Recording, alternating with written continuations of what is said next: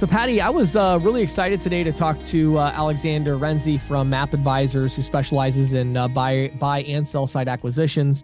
Um, you know, we've just really never had a conversation like this in the podcast before where we're talking about growth through acquisition. Mm-hmm. And if you think, well, I'm too small for this episode to matter to me, no, you're not, because you may be thinking when you listen to this, you may say, well, wait a second, maybe I could acquire a portfolio in my local market. Maybe I should think about outside capital differently. So this is one of these episodes that I think is going to kind of expand your thinking if you haven't been thinking down the lines of acquisition and outside capital. I did this intentionally, uh, kind of following, I'm not sure it was the week after or closely following the interview with Dustin Magaziner about kind of more of the organic growth, because I really want to give our audience like a broad concept mm-hmm. here, Patty, of how to grow in 2023 and beyond. Yeah. And this episode is kind of more about the outside capital route. Yeah, I think that it, I found it very educational. And, you know, when we first sat down to this interview, I, I was like, well, James, you can take the lead on this because this is a topic that just kind of like, you know, goes over my head. But I came away, um, you know, with a pretty firm knowledge base. So I, I thank Alexander and I and I um, think our listeners will will have the same experience. And cool. then James, tell us about your uh, questions in the field. Yeah, so I followed up with really a question that I, I should start. You know, some of these I think are more questions from the uh, executive room or the executive, you know, the conference. From the room. executive suite, right? Yeah. Um, this one is just talking about mapping out your version of success as it relates to outside capital and growth. And um, I don't know. I actually really enjoyed this one. I I just kind of feel like um, this is such an important one. If you're thinking about growing, you need it within context of what are you trying to accomplish? Right. What do you want your life to look like? And so I think that was good. And then Patty, I really enjoyed yours. So talk about the BNPL stuff. Yeah, the buy now pay later market is just exploding, and you know, um, I came upon some, some pretty esoteric research that that uh, really explains, you know, why merchants are, are clamoring for this. James, what do you say? Should we get going? Let's go. Welcome to the Merchant Sales Podcast all right, everybody. I'm here today with Alexander Renzi, and uh, Patty and I are going to be talking to him. He's the managing partner over at MAPP Advisors, and we're going to talk about acquiring other companies. So, we've talked a lot on the podcast about kind of growing your portfolio value, making yourself attractive uh, to be acquired. But today, we're going to talk about growth through acquisition. Before we dive into that, Alexander, we have to hear your story. It's very interesting. So, tell us uh, how did you get into this crazy industry, and then what was your path to MAPP Advisors and kind of what you're doing today? Absolutely. Well, first, thank you for having me on and congrats on the success of your show. You and Patty are always providing great insights for our industry. So really owe you a debt of gratitude there. Oh, thank um, you. I started out on the entrepreneurial side, probably like most of your listeners, about 10 years ago. I founded an alternative lending company. That company was acquired by one of our referral ISO partners, and I became the COO. We grew that company to about 12,000 merchants before eventually selling. I then started another ISO that was focused on the community and regional bank channel. And after selling that business, I joined my now partner, Jim Batista, who's also a founder in the space. Together, we run MAPP Advisors. We are a fintech advisory firm with a core focus on payments. Most of our engagements are helping founders sell their business.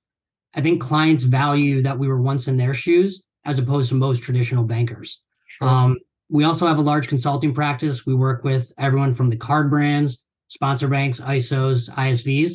Probably the most relevant consulting service for your listeners is our portfolio optimization practice, where we basically audit residual streams to identify savings. Hmm. But love what I do, love the space. We have an amazing team and awesome clients.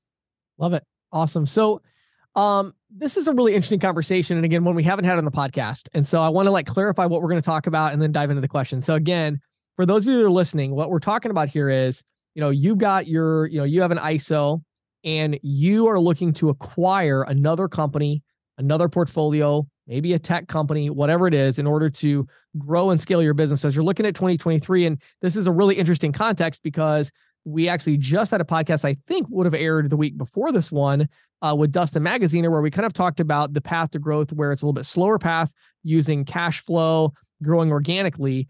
This is talking about growing through acquisition, where probably outside capital is going to come in and, and things of that nature. So, I guess my first question for you, Alexander, would be what are some of the reasons that you see specifically ISOs and, and payments related companies? Why are they looking to acquire as a path to growth? What are some of the key reasons that you see them looking down that path? Okay. Yeah. I mean, this is an important question, obviously, for the buyer. but it's also something I encourage my sellers to think through when they go through the process. I think you really need to put yourself in the buyer's shoes to understand why they want your asset, and it usually helps lead to a positive outcome.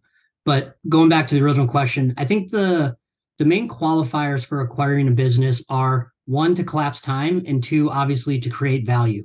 And both should be true for successful acquisition. So what does it mean to collapse time? The buyer has to really ask the age old question build versus buy. I think the most common example of that is scale. Let's say a seller has a portfolio of a thousand merchants. Could the buyer go out and spend less money to directly onboard a thousand merchants? Probably. But depending how many deals you do a month, this could take, you know, one to two years instead of two months with an acquisition. Mm-hmm. I think two other reasons a buyer may need to collapse time is for one certain grow to market strategies. Say, for instance, you do 1099 model and you want to establish an inside sales channel. It's a lot easier to buy one than to build one from scratch. The other and the most obvious is probably collapsing time on technology, like building a gateway. Could a buyer with no technology experience build a gateway from scratch? Sure, but it's going to take a long time. You're going to make a lot of costly mistakes. And then I think finally going back to the creating value seems obvious, but it must make sense financially. One plus one better equal more than two. Going back to the scale example of the portfolio, if you're buying a portfolio to double your business, but the cost is so high that it puts you in a cash crunch, you're better off not doing the deal and just building internally. Yeah, yeah. That, that actually that's a great segue to what I was wondering. You know, you know, why should I mean, I think you just answered this question of why should, you know, a well-established ISO buy an ISV or other tech-related company. But I want I wondered if maybe you could dive a little bit deeper and explain how that can impact their valuation. Absolutely. It can it can definitely go one of both ways, right? Right. Um I, I think on a I think on a macro level, you an ISO would want to buy an ISV, quite honestly, to stay relevant. You know, ISVs that embed payments continue to capture market share from ISOs. Sure. And most ISVs business models are less inclined to offer reseller opportunities. So, you know, going back to the buy versus build, building technology from scratch is really hard. If you're able to acquire a proven solution, it's a lot safer path to execution. You still have to execute, but you eliminate a lot of the early day fumbles. Um, I think once you acquire an ISV, the great thing is you now have in-house technology. I think ISOs are very well positioned for that feedback loop with their sales team to help improve the existing product. And they're very quick to identify other opportunities. So if you have an in-house tech team, you can shift quickly and execute on those. Um, the second part was how does that impact valuation? I mean, look, if you can successfully acquire and integrate with an ISV, you can drastically increase your valuation you go from being valued on portfolio multiples to SaaS revenue multiples. That said, I've seen a lot of these transactions go wrong, right? A buyer could overpay, the tech and the sales teams have different cultures, so they might fight. Or probably the most common one is you don't integrate the two businesses. What I mean by that is, let's say you buy an ISV that's focused on auto dealerships and you leave it off to the side and only 5% of your auto dealers are integrated you won't see the lift in your valuation when you eventually go to sell. Right. Yeah, let me let me ask you this though. You know, one of the other interesting options we didn't talk about there um, is you know strategic partnership. So talk to me about you know to, just to kind of bring this into context. So let's say you're talking to an ISO CEO, right? Yep. They've got ten thousand mids and they're looking to grow. So why should they choose to buy uh, a you know uh, a gateway, right? Yep. Versus going to a different you know processor agnostic and and using it in that way. What's what what are the kind of the pros and cons of those two like approaches? Yeah.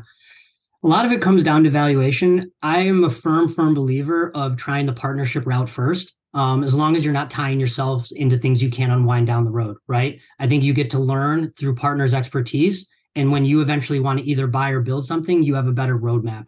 So again start with the partnership and then eventually turn to a buy when you own your own product, the advantage there is you get to build however and whenever you want, right? If you're beholden to a partnership, you're beholden to their timeline, no matter how fast they say their, you know, dev cycles are. Right. So you there may be features you you see a big value in building a particular feature for maybe a niche you're going after, but maybe your larger partner doesn't see that. Right? Yeah, and oftentimes if if you're discovering a niche, you know, the the partner is incentivized to release that feature to the rest of its audience because they probably have a use for it as well. Right. Right. Yeah, exactly. Yeah. So you may make a great suggestion and they might build that and then everyone gets the value and then it's all of a sudden not a competitive advantage. Um yeah, I love that. And I think too kind of the you know, acqui-hire do you see that coming into play, especially in terms of these verticals as we see the increased verticalization? Do you see companies, payments companies saying, well, like in your example, we want to go after auto dealers. We don't know anything about auto dealers. So maybe they want to, you know, do an acquisition so they can get the CEO of the company that the entrepreneur that built that that knows something about that. Is that are you seeing that as well? A hundred percent. And I think that's going to happen a lot more in the next couple of years, given sort of the market environment. A lot of these software businesses aren't running with profitable unit economics, so they're going to run out of cash. And I think ISOs are very, very good at selling and managing cash flows, whereas most tech companies are not. So I think there's a huge opportunity that you're going to see sort of the the merging of the two. Yeah, that's a, that's a good point. So let's shift our focus a little bit. So you know we've talked about kind of the rationale for making an acquisition. Um, now I should mention that we're recording this on December 19th because things change so rapidly here. But right. my, my my very very loaded question that you may or may not be able to answer um, is, you know, talk about the capital markets right now, whether it's investors, private equity, whatever it is. You know, what's kind of the enthusiasm around these types of deals in our industry? Is there a lot of action still? Is it slowing down? Like, what are you seeing? Yeah, we we are in very very strange times, and I'm sure this will be completely wrong by the time it airs. But um, you know, where we sit today, obviously public equities have dropped drastically. Interest rates, you know, are probably going to go all the way up to five percent. So it's it's very obvious we're going towards a recession. What's different this time is there's probably over a trillion dollars in private equity and venture capital money that's sitting on the sidelines that still needs to be deployed.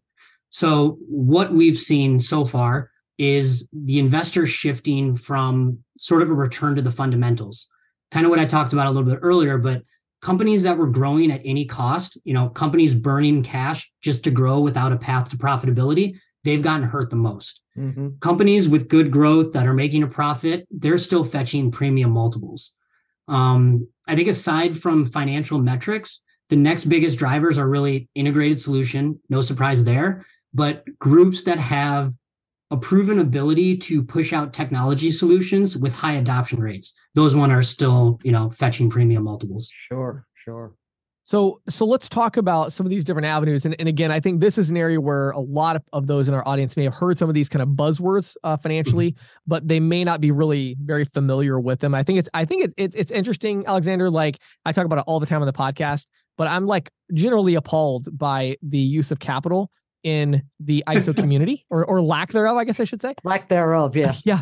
Um, so that I'm really excited to have this conversation because I want to kind of, you know, give a little bit of an introduction to some of these concepts. So let's start with private equity, which seems to kind of be, I don't know, your thoughts lately. It seems to be kind of the, the main way our industry is, is going as far as outside capital. So I own an ISO, I've got 10,000 mids, and I really want to do something. Like I've got the next seven years of my life mapped out where I want to build a huge company. I want to acquire other businesses. Why and how would I go private equity route? Uh, I could do an entire segment about know, right? private equity, but um, I, th- I think before before listing the pros and cons, I think it's really important for your listeners to recognize that an entrepreneur has to make a fundamental shift once they take on outside capital of any kind, right? You go from the owner of your business to a shareholder in the business. Right. This means, you know, you have to stop making decisions based on what's best for you because you have a fiduciary duty to do what's best for the business. For some founders, that can be a sigh of relief, right? You get to de-risk by taking some money off the table. You get firepower to grow your business and some founders find being a founder is isolating, right? So having investors to think through strategy can be great.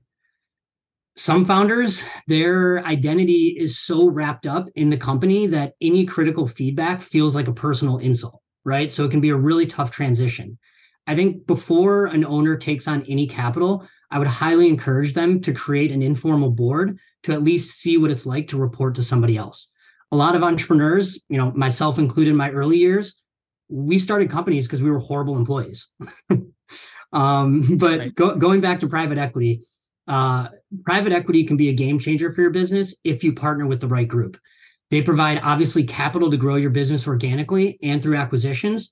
And the good PE firms they'll help you with operations. They'll help you bring corporate governance. They'll do go to market strategy with you. And even some of the best ones, they'll bring you customers from their portfolio of uh, companies. Um, and then the cons, I mean, I think I hinted at it earlier, but it's misaligned incentives, right? The PE group's sole purpose is to maximize shareholder value. If that means choosing a path you disagree with and you can't dissuade them, whether right or wrong, right? Too bad for you. right. They they they absolutely will have a controlling interest in the business and you will have a uh, you know, some equity or potentially some kind of future equity option in in an eventual role that they might do. And so I think the other thing to mention too, right, is private equity generally is looking at, you know, four to seven year time frame where they're looking to generally flip the business. So they kind of want to sprint. Uh, initially, there's usually a really big sprint, and then they kind of want to get into this growth path. And then it's like what five to seven years. Is that kind of what you're seeing? Then they're ready to flip it to the next private equity or the next buyer, basically, right? Yeah, I mean, you, you bring up an excellent point, right? I, I think I think we get so wrapped up in the process on answering the questions of the private equity group that you know founders and sellers don't ask the questions of the private equity group right? So every group is very different. They all kind of sound the same at first but mm-hmm. understanding their investment time horizon understanding what they think of the business in the space talking to other portfolio companies that they have i think is really really important. Yeah. Yeah you know it's really interesting. advice. Uh, yeah i had a I had a, a conversation um with a guy that was running a private equity group uh, maybe a couple of months ago, and a consulting client of mine was looking at you know doing a deal, and I had this really interesting conversation where I was having these perceptions about what they were thinking and and the strategy they were talking about. And I was like, I don't understand where you're going with this. Why are you doing this? And then finally, he's like, Now I don't know if he told you, but our private equity firm is actually family owned. We don't look to sell. It's a long term hold. And I'm like, Oh, well, I didn't know that. that totally changed. Yeah, because they were looking to make long term investments. So right. I think that's right. Like you say, it's super important to understand. Like private equity just means it's not public money. I mean, that could mean right. anything. Right. There's, there's, there's kind of the stereotypical PE fund, but there's a lot of of edge cases, uh, you know, around that. So, and also the thing, uh, you know, as Alexander said, I mean, when you go that route, and actually when you go almost any of these routes we're going to talk about, you go from being an entrepreneur to being an employee. Right right and and, and that's and, a big for especially i feel for people in the iso community that's a that's a big leap for a lot of people to make.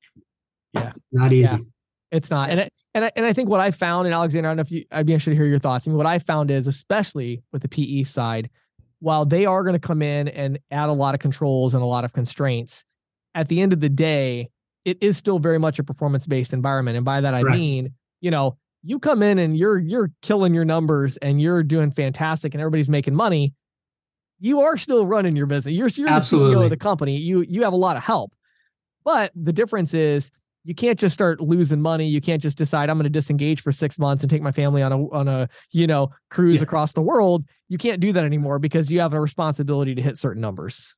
Yeah i'd say nine out of 10 private equity investors, their goal is not to run your company, right? right? They would love for you to give them a plan, hit the plan perfectly, and update you quarterly, right? Right. But doesn't always happen. That, that doesn't way. always happen. All right. so let's so let's move on to some other options here. So let's say we got a CEO of a decent size ISO. They currently own 100% of the business. So yep. in their mind, they're going, oh, private equity. No, no, no, It's not going down that road. I'm not going to give up total. I, I want to give up complete control, but I do need some outside capital, right? Um, what are your thoughts on that? Or what are some other ways that maybe they could look to get capital to do an acquisition, but it's not an acquisition that's going to need to, they don't need enough capital to take over the whole business. They just want to make sure. an acquisition. Yeah. I mean, it sounds like more just private investment, less institutionalized. I mean, look, any any sort of investment in a business involves a level of trust, right? Trust that the business is going to grow, trust that my investment is safe. So I think the best place to, you know, find capital is to start with your own network or through warm introductions, right? These are people that can vouch for you or they understand that you're a good operator. Obviously, if that isn't an option, I really recommend utilizing an advisor, right? They are out there all day connecting you with investors and know who could be a right fit for you. Um, I also think there's kind of a fallacy behind ownership and control, right? So someone can own a minority part of the business, you being the founder, and still have control over the day-to-day operations and major decisions like when to sell. But you know, if you're going to go down that path, definitely get an experienced attorney to draft these documents and really walk you through, you know, what each term means, both from you know a thousand foot view and the day-to-day operations. Um, and I think going back to your example with private equity, if it's private equity or if it's just one person giving you money, the biggest piece of advice I can give is to over communicate with your shareholders. Regardless of your level of control, not having alignment with your investors will always create problems or best case scenario, a distraction and eventually hurt the value of your business. Yeah. That's really good advice. What about uh, one, one last kind of real technical question here, but like, what about debt versus uh, equity financing? I mean, I know there's, you know, mezzanine financing, there's a lot of other, right, kind of options out there from the right. debt side. What's been your experience of that? And is that prevalent in our industry as well? I really haven't done a lot of deals that, along those lines. I'm just kind of curious your thoughts on that. Yeah, I I love debt, especially for this industry. It's based on diversified recurring revenue, right? right. Um, debt is an amazing tool to acquire companies or get growth capital without having to obviously dilute your ownership with outside investors. I think uh, a problem facing our industry, kind of what you just said, is there aren't really too many options. I spend a ton of my time trying to educate banks on why residual income is a very safe form of collateral and it's tough yeah. yeah. um, but like you said when it comes to debt you have traditional banks you have the debt funds and you have private lenders rates and onerous terms usually get worse in that order um, what i will say is if a founder is taking on debt or thinking about it it's very very important they have a deep understanding of their budget their forecast and their cash flows and ideally you have you know either someone in-house or outsource acting as a cfo to provide guidance on that. Yeah for sure. You can easily get yourself into trouble with that one. But you know 100%. the other thing too is you know you you do an acquisition it's kind of like you know uh, when we we bought our last house you know it's like okay the house cost x. Well then you move in and you realize oh wow i have to fix all these things right? And i think in the same way you do an acquisition and kind of feel like okay here's the price. Well yep. yeah but now you've got to integrate everything and there's a lot of other things and so you could miss your projections a little bit. They could fall short there could be friction so yeah you got to plan for that right and, and make sure you got the cash flow to uh you know to, to pull it off. So um okay very last question i have i think patty has a follow-up here but you know let's say that a company is listening to this and they say okay cool i want to do this i need to go down this path i need to acquire that's that needs to be part of my growth strategy. What should they do organizationally to prepare themselves to start, you know, eventually talking to bankers, investors, PE funds, whatever. What do they need to do to get themselves in and you know kind of clean their house to make sure they're in a good position? Yeah, um, that's great. I, I have a lot of people that'll approach us saying, you know, I want to make an acquisition next month, and I say, okay, let me see your financials, and they you know say well we only have them updated from a year ago right so i think the the first place to start you'd be surprised um, i think the the first place to start is with your financials, right? Make sure they're clean, make sure they're up to date. Audit is preferred, but you know, at a minimum, have them reviewed by an outside CPA firm. I think for for fundraising, the CEO really needs to be prepared. Obviously, you want to have you know the table stakes, which is investment materials that explain the why behind the capital raise. But you also have to be prepared to work two full time jobs, and I think that's often missed. Raising capital is a ton of work, and it's also the worst time for your business to go backwards, right? So you really are putting in double the work as a CEO. I think, you know, once you do secure funding, you want to make sure you have proof of funds readily available to show a seller so they know you're serious. It's a competitive market. And I think finally, start to think through your integration plan. It's one thing to buy a company, but what does it look like to bring on a whole new set of employees? What does it look like to now potentially have product, right? There's a lot of these what ifs that you have to mentally prepare for and prepare your team for. Yeah, yeah. And I would I would imagine that that goes along with sort of, you know, uh, seeking out an acquisition target, right? I mean, 100%. You know, in terms of the first steps, are pretty much those same first steps need to be repeated, right? Yeah, I mean, when when you're when you're out there searching for an acquisition target, I think it's I think it's vitally important to have a thesis, right? And going back to raising money, you want to start with your network, right? So it's impossible to look at every deal. So the more narrow and the more focused you can be on your approach, the deeper you're going to go to finding an opportunity and the less time you're going to waste looking at things that aren't a fit. Yeah, sure. Yeah, I like that. I think I think it's a really important point too. I think, you know, you're not a PE fund if you're listening to this, most likely you don't run a PE fund, so you're not just going to acquire a business because of their EBITDA. You're going there because there's some strategic benefit to making that acquisition. Right. And you need to be able to clearly communicate that to your investors, your shareholders, whatever it is, the, the bank, whoever it is you're working with, to say, here's why we're making this particular acquisition. And here's how it's going to fit into the overall strategic objectives for the company, right? Yeah. And take it a step further. Just because you want to buy a company doesn't mean they're going to sell it to you, right? I think where a lot of founders make a mistake and when they go to do their first acquisition, they assume the seller knows what they're up to, right? I think you need to very clearly sell the vision of what you plan to do with the acquisition to the seller. They're often parting ways with their life's work, right? This is a big deal. Um, and then I guess, you know, the final thing, you know, obviously I'm biased, but my advice is to work with an advisor who can help you identify capital sources and M&A targets, right? I think yeah. in addition to that, an advisor an advisor will sit between the buyer and the seller during the negotiations inevitably every negotiation gets heated and in most cases you're going to be working with the seller post transaction so it's right. nice to have an advisor sort of as the buffer Let I like that. That's, that's take the heat. good point yeah, I like that. So that's a great segue, actually. So, but before we, you know, this has been so interesting, and, and as you said, I feel like we could probably take each of these questions and make an entire episode, right? So, uh, for those that want to learn more, uh, they want to learn more about you, they want to learn more about MAPP Advisors. Give it just a little bit of a hint of kind of like what does that mean? I own an ISO and I say I need an advisor. What does that mean? And then where would they go to learn more and to connect with you? Sure. No, I definitely appreciate that. Um, we are a little bit different than most traditional investment banks. We love to meet, talk to, and work with our sellers or buyers well before they're ready to make a transaction. Because both my partner have a history running payments companies, there's a lot of levers we can help pull to sort of maximize valuation before a transaction happens. But you know, you can visit our website, mappadvisors.com. And I really encourage anyone who wants to geek out over payments, not just transactions, um, to reach out to me directly. My email is alexander at mappadvisors.com. And just to clarify, MAPP Advisors has two P's. It's M A P P Advisor.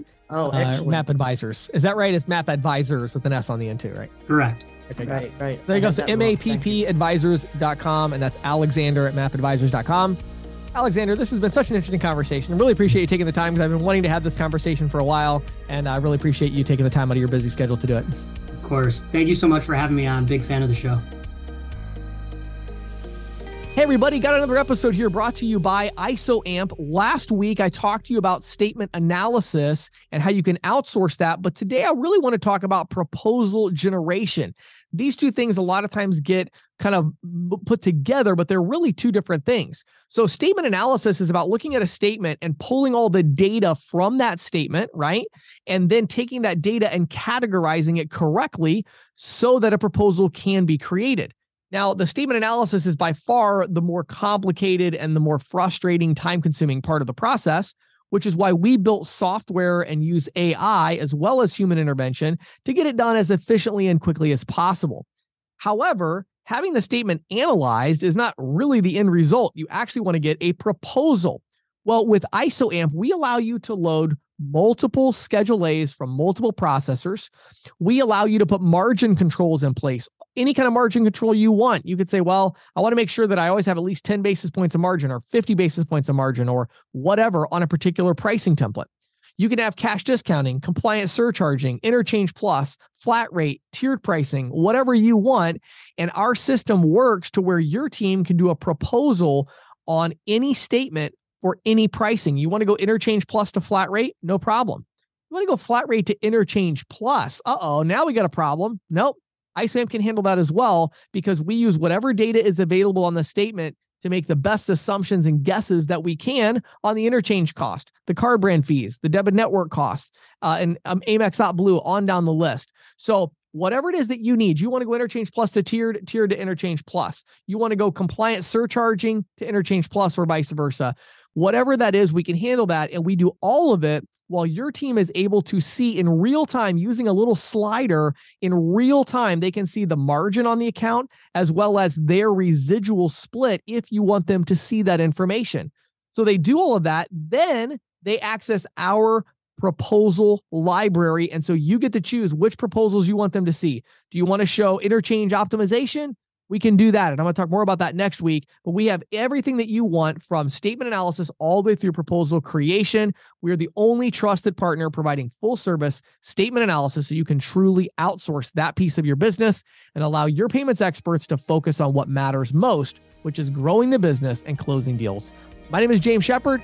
Thank you so much for taking time to listen. Head over to getisoamp.com, G E T I S O A M P.com to learn more. This is Questions from the Field, brought to you by ccsalespro.com, the leader in merchant sales training and technology. If you're an individual merchant sales professional, visit ccsalespro.com forward slash training to get a free 14 day trial of our all access pass. If you manage a team of merchant sales professionals, visit ccsalespro.com forward slash ISO to learn how we can help you grow. And now, here is Questions from the Field with James Shepherd. Uh, so Patty, I just I can't help but you know play off of the interview that we just did with Alexander because I really Right. like Alexander and that is a topic I'm just super passionate about. Um, so you know I have I think a very different opinion maybe than most in this area of uh, growth through acquisition and acquisition in general. Um, I actually don't think there is a right answer, and and what I mean by that is, you know, I have developed my company without the use of outside capital. Well, this company, I've developed two previous ones with outside capital, this one without. So no outside capital in any of the the four companies I own right now. Um, you know, we've done some debt, you know, to finance certain initiatives, but very, very minimal. So, you know, very minimal outside capital basically. Um, however, I would say the vast majority of my consulting clients heavily leverage outside capital. I work with uh, one publicly traded company. I work with several that are privately held, but most of them with a private equity firm um, or using uh, significant debt um, to fund growth. And so, you know, what I think is so important here is to define your version of success. Because if you really want to do what Alexander was talking about, and you want to build a company that is trustworthy, right? Because that's so so crucial. You have to have a, a company that's trustworthy. Otherwise, no one's going to want to acquire you, and no one's going to want to be acquired, right? But to build that out, the key is that trust really comes from the authenticity of what you're trying to accomplish. And I think too many entrepreneurs, they kind of get into this mode, and this goes for, and I say entrepreneur, this could be a, a salesperson, this could be, you know, a small ISO owner, could be anybody. It's easy to get into this mode where you're just trying to make something happen. You know, Mhm, you Sure. wake up and you just say, I want to just, I want to do something. I want to do a deal. I want to make something happen. I want to like make sales. I want to like hire somebody. I want to do something Right. that's a very dangerous uh, attitude to have. Yeah. Um, you have to start. I've seen a lot of it though over Oh, yeah. the years. Yeah. yes, It's one of my favorite statements is um, I actually just said this to a consulting client. I think yesterday. I said, you know, you guys. I said, I'm afraid you guys are going to spend six months climbing uh, your team building a ladder, only to realize it's leaned up against the wrong building. Oh, You know, yeah. because you got to be careful because you have to take a step back and say what is your version of success and let me be really clear about this because there are different versions and Mhm. and the timeline is really really important so here i'm going to give you a couple of tips really quick of just kind of how i think about things um, and how i encourage my consulting clients to think about things. Number one think in decades or maybe if you're just really really super aggressive you might think in terms of five or six years. And what i mean by that Mhm. what can you accomplish over the next 10 years? What can you be the best at for 10 years? What can you get better and better at for 10 years? Um that's number one so you got to think in terms of decades. You know the biggest mistake that i talk to younger entrepreneurs the biggest mistake they make is they think about what am i going to do this year? Hmm let me answer your question. Are you ready for the answer? It's always the same. I don't care who you are. What are you going to accomplish this year? Here let me give you the answer. You ready? Not much. Right. like that's the answer right? Especially if you're new and you say hmm I'm starting this business. And a year from now, we're going to be, no, you're not. 10 years from now, you could accomplish an incredible thing, but you got to be willing to put a decade into your of your life into something. And if you're not willing to do that, there's a couple things to be aware of. Number one, your vision is not going to be compelling enough to get really good people to work for you. Your vision is not going to be compelling enough to get outside capital. So Right. you have to be thinking, this is something that I'm I'm 20 and I want to do this until I'm at least 30. I'm 30, I want to do this to 40. I'm 40, I want to do this to 50. A decade of your life into accomplishing something significant, right? What does that look like? Then, and, again, you you can make that mission something that is applicable today that could Mhm. grow into something later. For me, Sure. making merchant sales competitive has been my mission for a very long time. And originally that meant me making free YouTube videos.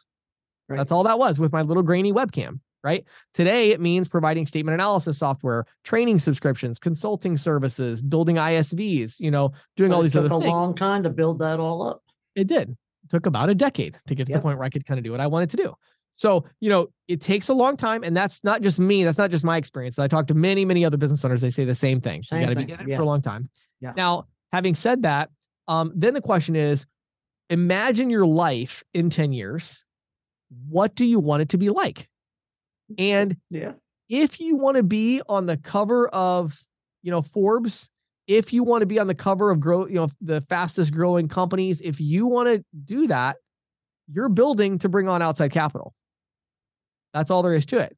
You're not going to be able to compete without outside capital. So I hate to burst your bubble, but if you're trying to build a billion dollar company over the next 10 years, it's going to be pretty challenging without, without some that. outside capital. Yeah. I mean, and and that's just because that's the jet fuel that you need. Right. Um I have not been trying to build a billion dollar company yet. We'll get to that in another decade, but I haven't done that's not what I'm trying to do right now. Right. And so when you so I didn't need outside capital. So for me, when I looked at, at the vision for my life, it was okay, I'm going to have a family this decade. I'm going to be spending a lot of time with my kids, with my wife, and I want to have total control over my life and total freedom to do whatever I want to do.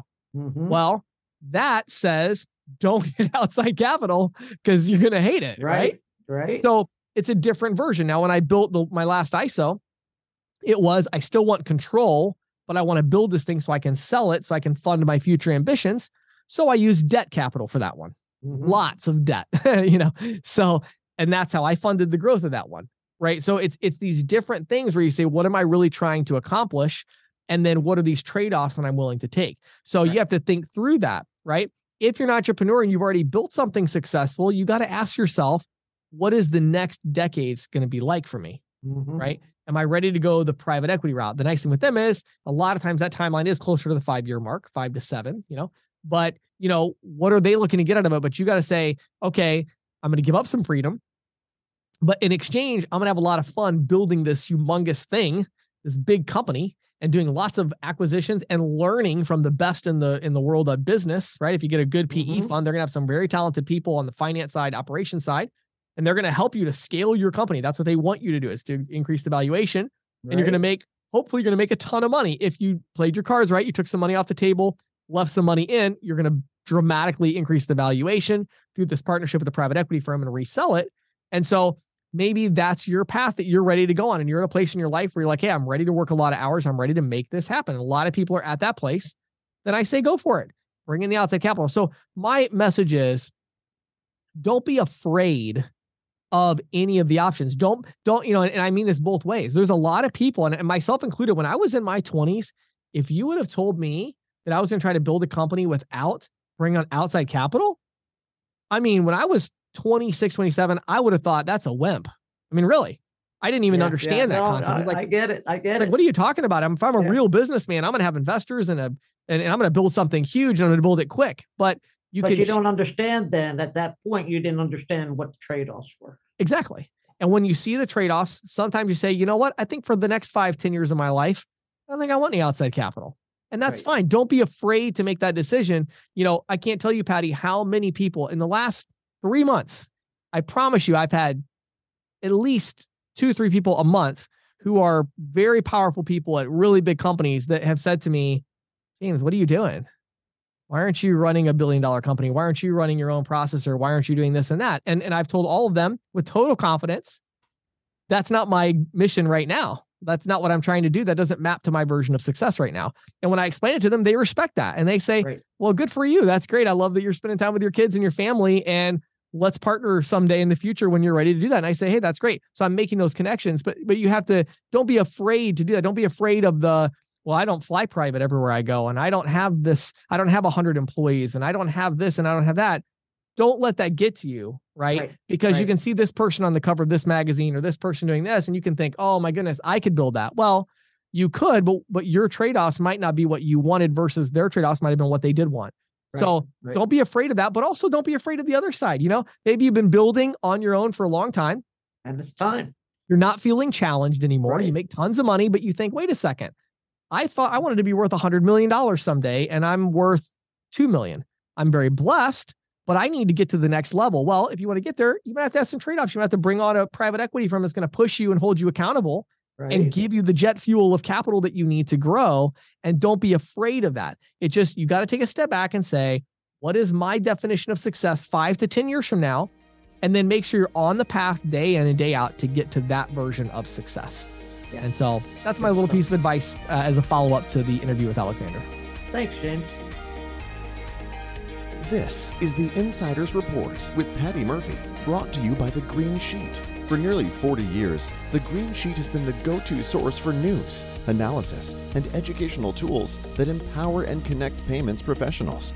If you're not reading The Green Sheet already, check it out on the web today at www.greensheet.com.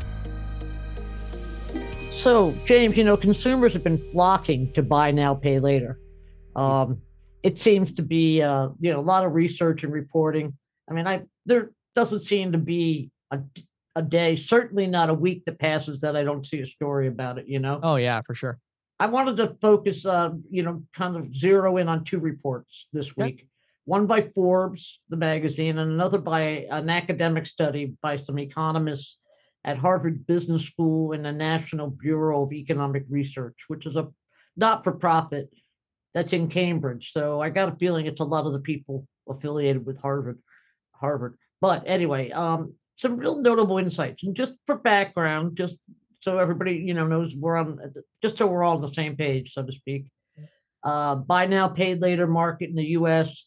was estimated by the Consumer Financial Protection Bureau to encompass 180 million loans totaling more than 24 billion in 2021. Whew, wow. Now, but to put this in perspective, total outstanding unsecured credit in the U.S. in in 2022 was uh, a trillion dollars. So it's about two percent. Right. Now, there is a downside to all of this. Um, the online websites, uh, the online uh, data source Statista, Mhm. um, reported that in June um, 2022, Okay. this, there's a lot of twos here. June 2022, 22% of buy now, pay later users had fallen behind by one or more payments. Wow. Yeah. So that's That's up from 16% in June of 2021, Mm. but down from 33% in February of 2022. Now, Wow. I'm thinking that February 2022 may have been a lot of the data from people who used it for Christmas shopping. Sure. Yeah. I wonder if it that's that's interesting. I wonder if it'd be cyclical like that where I and that's something I'm going to be looking at because there's I there's kind of see I could kind of see some of the BNPL players realizing that maybe if the, if that's the case and maybe they start offering the the January special skip a payment kind of thing yeah right you know Yeah. just so that it just so it's like keep that good relationship let's let's skip a payment if you need to you know give them like a, that. give them a little breathing space you yeah know I could see that I could see that happening. Um, so, he, and I also wanted, so now let's go into the um, economic study. It was called Buy Now, Pay Later User Characteristics and Effects on Spending Patterns. This is like a data geek's heaven, this report. It's, it's like so much data. It's, right you know, just literally like 30 pages of it. Um, but some of the stuff that I gleaned from that was, um, and this was published in August of 2022. Um, buy now, pay later was um, equal to about 2% of total credit card spend. And the user base was about one fifth of the number of credit card users.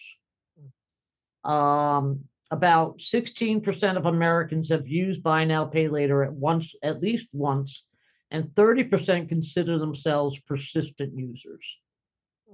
okay Now, I have to admit, James, you know, I've been struck by this whole trend. I've been trying to wrap my head around the willingness of merchants to offer buy now, pay later, because the rates, you know, four to eight percent that are charged the merchants are pretty, you know, that's like almost that's double what they would pay for credit card fees.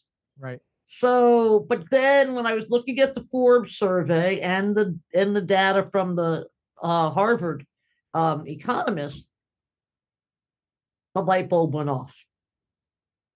Okay. Now, Forbes surveyed a thousand Americans in November of 2022, asking them about their different um, uses of uh, their uses of different financing options generally and during the holiday season in particular. So here are some of the key reasons revealed um, in the Forbes article and the Forbes research about buy now, pay later use. 64% of Americans were planning to use it to purchase holiday gifts. 70% said they would use it to spend more than they had planned. Yeah. And 70% would consider using it for everyday purchases, not just special purchases. You know, the top reason for using it obviously was to reduce the impact of big purchases. Second most common um, reason was to purchase something that they couldn't afford right now. So that kind of goes with that. Right. And but here's some like really additional data points that really drive home the point, just blows my mind um in terms of how they, you know, the the machinations they went through, the economists went through to come up with some of this data. Um, but basically, buy now, pay later um, access increases both total spending levels and the retail share of total spending by significant amounts. And this applies to consumers across the income spectrums and credit worthiness spectrums. Um, and the increase does not just apply to buy now, pay later purchases. They said the total spending increases about $130, excuse me, $130 at the time the first so first use. So I'm going to spend $130 more than I would have for a product if I buy it with buy now, pay later. But increased spending remains elevated for 24 weeks following. And some of that money is going to, um, you know, buy now, pay later interest or late payments. Right. But most of it is going to um, retailing and other categories like essential spending and non retail discretionary spending. So obviously, you know, consumers have, you know, feel like they have more spending power when they're using buy now, pay later. And uh, the merchants are willing to pay that extra amount just to get that extra money. Know, you know, one of the interesting things too is I wonder how this is going to play out. You know, you mentioned the, you know, the merchant paying the higher fee. Mhm. Um, I wonder how that's going to play out. Excuse me. I was thinking about, you know, Apple's new uh, BNPL. right? I don't really know how the mechanics of that work behind the scenes. I mean, is that is that the kind of thing where the merchant is paying something, or is that just uh, To purely be consumer honest, I have not right? researched the Apple one that close, but I'm I'm assuming that the merchant's going to have to pay something for that. Yeah, I don't know. I was kind of curious about that. I wonder because I mean, it's just it's one of those things where when you go through Apple Pay, you just have an option to do a BNPL, Right. but it's like they're not having the merchant agree to any particular fees. I don't think as a result of that. So I'm like, uh, or maybe that you have to be part of the network or something. I'm not sure. So that's an interesting. I'll tell you what, I will do some research on that and we'll talk about that in our next insiders report. I love it. Awesome. I'd, Well, I'd you, really Patty. be interested in knowing, and you know, we can do some comparison because Yeah. you know, one of the things I think is important, you know, there's there are these major companies, right? Like Right. Klarna, and Afterpay, and what's the other one? Affirm, hmm right? But there's also some that uh, you know we've talked with Mark Beauchamp, for for example, Mhm. with his company. You know, there are there are opportunities. Oh, absolutely, hundred percent. And I think there's a lot of opportunities here for the ISOs. Uh, I was just I talking mean. to yeah, I was just talking to an executive the other day from one of the big processors everybody would know, and I asked him, uh, "What is he thinking about? You know, 2023?" And he's like, "On top of my list, is BNPL." I was like, "Really?" Yeah. He said, "Oh, it's just you know huge wallet share and everything like that, and so Mhm. he, you know big big margins." So yeah, you know I think it's something a lot of the companies are thinking about, and, uh, and Yeah. there's a lot of companies that are offering various solutions. So it'll be interesting to see how that plays out for sure. and I did some, you know, when I was doing some research for this report, you know, I came upon Ally Bank, which had really, you know, um, a few weeks, a few, a few years ago, was jumpstarting its acquiring business, and now this year it's been, you know, um, promoting to that business. A, uh, a- I think it's Klarna. It has an agreement with, but they're Yeah. one of those, you know, to Right. offer buy now pay Right. Well, very interesting market. I'm sure you'll keep us up to date, but uh, thanks for the update on this one. Sure thing. Thank you for listening to the Merchant Sales Podcast. Whether you are an industry veteran, processing executive, or just trying to learn about the payment space, we appreciate your time. The Merchant Sales Podcast is a joint production of Greensheet.com and CCSalesPro.com. and we hope you will tune in next week for more information and tips on building your merchant services business.